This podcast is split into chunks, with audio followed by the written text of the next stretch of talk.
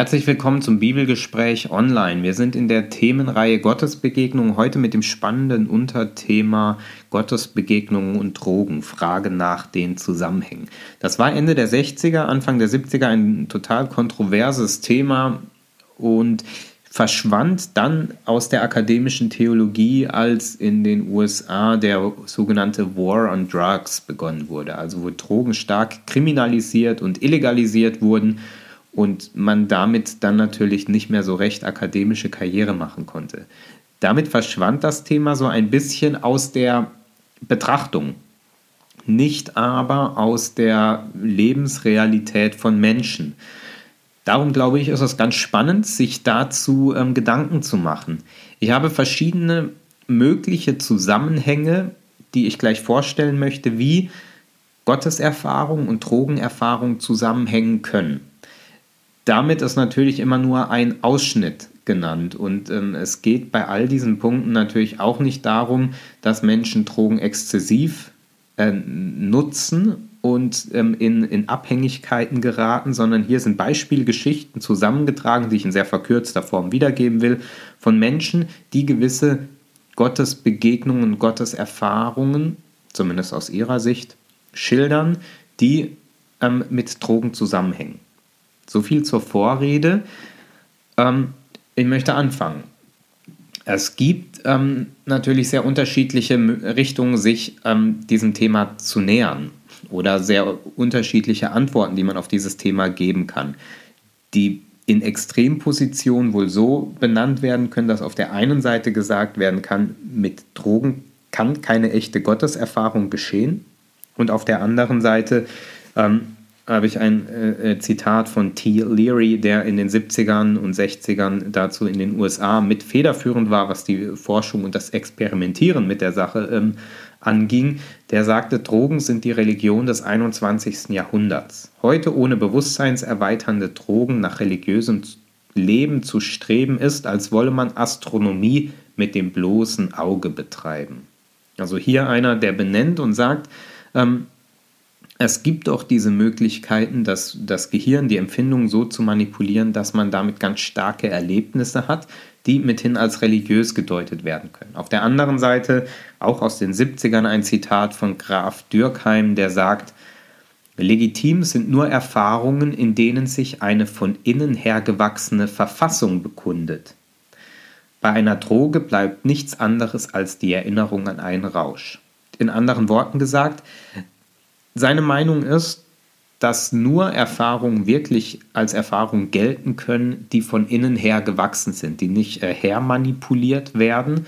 Und bei einer Droge sei genau das der Fall. Das sind vielleicht so die Extrempositionen, die in den 70ern eingenommen wurden. Und ich glaube, die lassen sich auch weiterhin übertragen auf die Jetztzeit. Also dass das die Positionen sind, die man im Extrem zu diesem Thema einnehmen kann. Ich möchte nun im Folgenden einige äh, mögliche Zusammenhänge durchgehen. Den ersten, den ich gefunden habe, ist die, ich würde sagen, fast klassische Bekehrungsgeschichte. Gott rettet in und aus Drogen.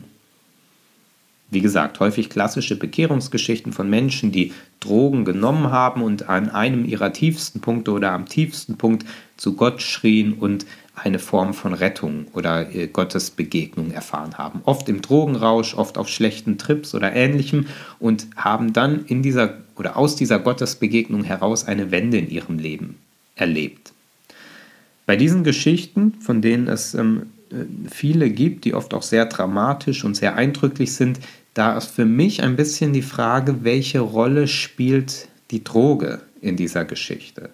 Ist die Droge Ausdruck der Gottsuche, vielleicht auch Medium der Gotteserfahrung, oder ist die Droge quasi das Böse, aus dem der Mensch heraus gerettet wird? Ich vermute, das ist nicht eindeutig zu beantworten, aber es ist zumindest eine Frage, die sich für mich bei dieser Art von Geschichte stellt. Ein zweiter Zusammenhang ist, dass Drogen Teil des religiösen Rituals sein können. Beispiel dafür wäre die sogenannte Santo Daime Kirche, ich weiß nicht, ob ich es richtig ausspreche, eine in Brasilien entstandene Kirche mit christlichen Elementen und schamanischen Einflüssen, die es mittlerweile auch in Europa gibt, wo der gemeinsame Drogenkonsum Teil des Gottesdienstes ist. Die gemeinsame Erfahrung ähm, oder der gemeinsame Rausch Teil des Gottesdienstes. Es gibt auch in der Bibel ein, zwei Stellen, ähm, in 1 Samuel 10, ähm, eine Stelle, wo die gemeinsame, ekstatische, rauschähnliche Erfahrung ähm, Teil der religiösen Praxis ist. Da trifft Saul auf eine Gruppe Propheten, die ganz außer sich sind, verzückt, also in einem rauschähnlichen oder ekstatischen, tranceähnlichen Zustand. Und Saul stimmt mit ein in, in dieses äh, Verhalten, so dass andere Menschen von außen die Frage stellen, was ist mit dem los, der hat sich komplett verändert in diesem Moment. Es wird allerdings, das muss man dazu sagen, nicht erwähnt in der Bibel, dass dies durch eine ähm, Substanz herbeigeführt wird. Ekstase, Rausch, das ist festzuhalten, herbeigeführt durch Substanzen oder auch durch Musik, durch Tanz, durch Körperübungen kann Teil der religiösen Praxis sein. In christlicher Gottesdienstpraxis ist das allerdings eher unüblich. Allerdings, und auch das gilt es festzuhalten, das Moment der gemeinsam gesuchten Erfahrung ist zentral. Also auch wenn man sich nicht ähm, chemischer äh, Substanzen bedient, ähm, ist für den christlichen Gottesdienst entscheidend, dass man gemeinsam die Gotteserfahrung sucht. Da wäre dann für mich die anschließende Frage, welche Formen um diese gemeinsame Erfahrung herbeizuführen, sind legitim und welche nicht. Musik spielt in den Gottesdiensten eine Rolle, ist also legitim. Ähm, muss man da aber eine Abstufung machen? Welche Art von manipulativer Ansprache äh, darf sein? Also welche Art von ähm, Aktivierung ist legitim und welche nicht? Ein ähm, weiterer Zusammenhang ist, dass Drogen eine verstärkende Wirkung haben können und vorhandene religiöse Deutungsmuster verstärken können. Da gab es äh, Ende der 60er, Anfang der 70er ein Experiment, das sogenannte Marsh Chapel oder Karfreitagsexperiment, wo die Probanden, die eine Hälfte bekam ähm, ein Psychedelikum und die andere Hälfte nicht.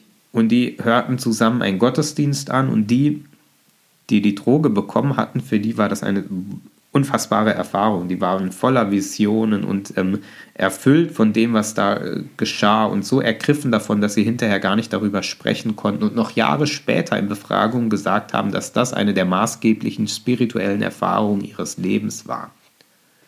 Die andere Gruppe hat sich ganz normal verhalten.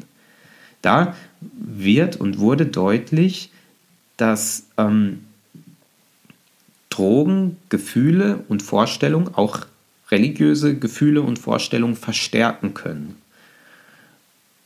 Und da stellt sich für mich die Frage, es gibt auch Berichte von Menschen, die in den Drogenerfahrungen ähm,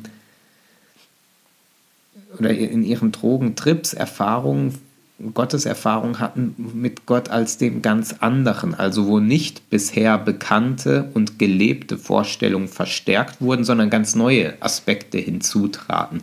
Wie verhält sich das zueinander? Aber dass vorhandene Vorstellungsmuster verstärkt werden können ähm, und dass das religiös gedeutet werden kann, das ist ein möglicher Zusammenhang. Den nächsten Zusammenhang oder Aspekt, den ich benennen möchte, ist, dass ähm, die, die Wirkung oder die Funktion, die Drogen übernehmen können. Da gibt es ähm, verschiedene äh, Berichte und, und auch konzeptionelle Texte, ähm, gerade auch aus der Hippie-Bewegung und Hippie-Zeit, wo der gemeinsame Drogenkonsum ein Ausbruch aus der Gesellschaft war, ein sich freimachen von gesellschaftlichen Konventionen, ein Brechen mit den Masken, die die Gesellschaft einem auferlegt und ein echtes Erleben von Gemeinschaft, so wurde es beschrieben. Und damit übernimmt oder übernahm für diese Menschen die Droge eine quasi religiöse Funktion. Also Drogen als Ausbruch aus dem Alltäglichen, als innerlicher Rückzug aus der Leistungsgesellschaft, als Abschalten, als Neubesinnen, als gemeinschaftskonstituierend oder ähnliches. Das sind alles Dinge, die man auch in ähm, religiösen Gemeinschaften oder als religiöse Funktion haben kann. Ein weiterer möglicher Zusammenhang ist die Erfahrung der Herrlichkeit Gottes. Da gibt es eine berühmte Beschreibung eines Selbstexperiments, die ein ähm, Theologe und Arzt an sich vorgenommen hat, der eine fast schon biblische Szenerie beschreibt, wie er vor dem Thron Gottes ergriffen von der Herrlichkeit und Schönheit ähm, des Engelsgesangs und so weiter ähm, sich auf seinem Drogentrip wiederfindet. In seiner Selbstauswertung sagt er über diese Erfahrung, dass es für ihn unheimlich heilsam war, ähm, mehr als, äh, als jede Seelsorge, dass es ähm, nervöse und depressive ähm, Spannungen in ihm gelöst hat und neue und tiefe Einsichten in die äh, Güte und Wahrheit Gottes ermöglicht hat. Die Droge kann man da äh, festhalten, kann unter Umständen geglaubte Dinge verdeutlichen und erfahrbar werden lassen. Der Arzt in diesem Experiment, der sah keinen neuen Gott, aber er sah in einem Neu Gott in einem neuen Licht und das war für ihn heilsam. Nun kommt sicherlich hinzu, dass er als Arzt auch ähm, über die, die körperlichen Vorgänge und die Risikoabschätzung wahrscheinlich gut Bescheid wusste. Ähm, interessante Erfahrungsberichte habe ich auch gefunden bei der brasilianischen oder lateinamerikanischen Droge Ayahuasca. Man findet auch ganz schreckliche Erfahrungsberichte dazu. Ähm, aber da gab es einen Erfahrungsbericht, wo einer äh, schrieb, dass er so intensive Erfahrungen gemacht hatte auf diesem Drogentrip, dass er sagte, ich sah Gott und ich war Gott, einfach alles war Gott. Und nach diesem Höhepunkt und ähm, Erblicken des Schönen und Allumfassenden kam eine andere Phase in diesem Drogentrip und er durchlebte noch einmal jeden traumatischen Zwischenfall der eigenen Kindheit. Die Person weinte bittere Tränen und konnte aber im Nachhinein nach der Drogenerfahrung sagen, dass innere Blockaden gelöst wurden und sich etwas in der Person verändert hat. Also die Person schildert eine Erfahrung, die zuerst schön und dann traumatisch war.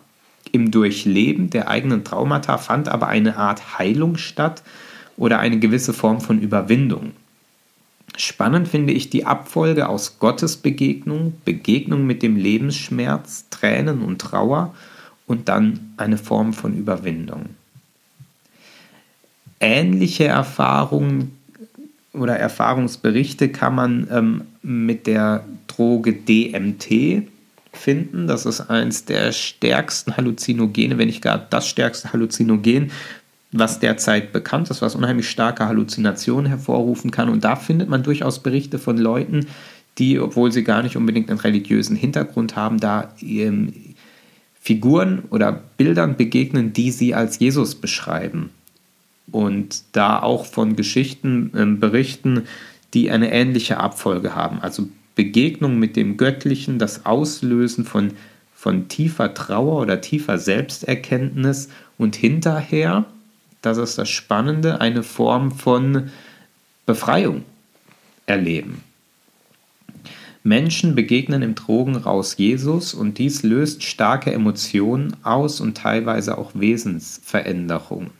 Das Spannende, und das betone ich deshalb, ist, weil manche der biblischen Gotteserfahrungsberichte eine ähnliche Abfolge aufweisen. Ich sage nicht, dass sie auf die gleiche Weise zustande gebracht wurden, sie weisen nur eine ähnliche Abfolge auf. Gott begegnet, das löst starke Emotionen aus, eine Selbsterkenntnis bei Menschen und hinterher eine Form von Veränderung. Einfach erstmal als spannende Beobachtung. Ich komme zu meiner Zusammenfassung am Schluss. Menschen haben und machen Gottes Erfahrungen mit Drogen. Zumindest machen sie Erfahrungen, die sie selbst als Gottes Erfahrung deuten. Das wird meines Erachtens in der theologischen Literatur und von Kirchen wenig bis gar nicht wahrgenommen und bearbeitet. Dabei stellen sich eigentlich wichtige Fragen, nämlich kann Gott sich durch Drogen offenbaren? Wenn nein, wie dann? Wie kann Gott sich überhaupt offenbaren? Wenn ja, wenn er sich durch Drogen offenbaren kann. Wie verhält sich das zu Gottes Unverfügbarkeit? Also kann man dann quasi Gott auf Pilleneinwurf oder wie auch immer zur eigenen Erfahrung machen? Ganz grundsätzlich kann man fragen, welche Rolle spielen Gottes Erfahrungen überhaupt für den Glauben? Brauche ich Gottes Erfahrungen oder nicht? Spannend finde ich an dieser Stelle, Paulus, im zweiten Korintherbrief, da beschreibt er eine Gottesbegegnung, schreibt dabei über sich in der dritten Person, eine himmlische Gottesvision, der er allerdings ein Gegenstück hinzufügt. Nämlich, äh, da schreibt er einerseits über seine große und tolle Vision und andererseits schreibt er darüber, dass er an einem Leiden ähm, zu kämpfen hat oder mit einem Leiden zu kämpfen hat, was einfach nicht weggeht in seinem Leben. Wird nicht näher ausgeführt, was es ist, aber er, ähm, er kriegt das nicht weg, sondern muss damit leben. Ich würde daher sagen, biblisch orientierte Theologie kennt beide Motive, die besondere, fast ekstatische Gottesbegegnung und das Alltägliche. Anders ausgedrückt, ich glaube, das eine muss sich in dem anderen bewahrheiten. Rauschhafte Gottesbegegnung ohne Rückbindung an den Alltag ist nur rauschhafte Gottesbegegnung. Alltag ohne Orte, Räume und Momente der Gotteserfahrung ist nur Alltag. Insofern braucht es meines Erachtens ein intensives Nachdenken und auch Ausprobieren zum Thema Gotteserfahrung. Wie erfahre ich Gott und was löst das in mir aus? Ob Drogen mit all ihren Side-Effects und Nebenwirkungen dazu der geeignete Weg sind, ähm, das wage ich an der einen oder anderen Stelle durchaus zu bezweifeln. Aber dass Gotteserfahrungen, auch außergewöhnliche Gotteserfahrungen, durchaus eine wichtige Rolle für den Glauben spielen können, das glaube ich schon. Vielen Dank fürs Zuhören und bis zum nächsten Mal.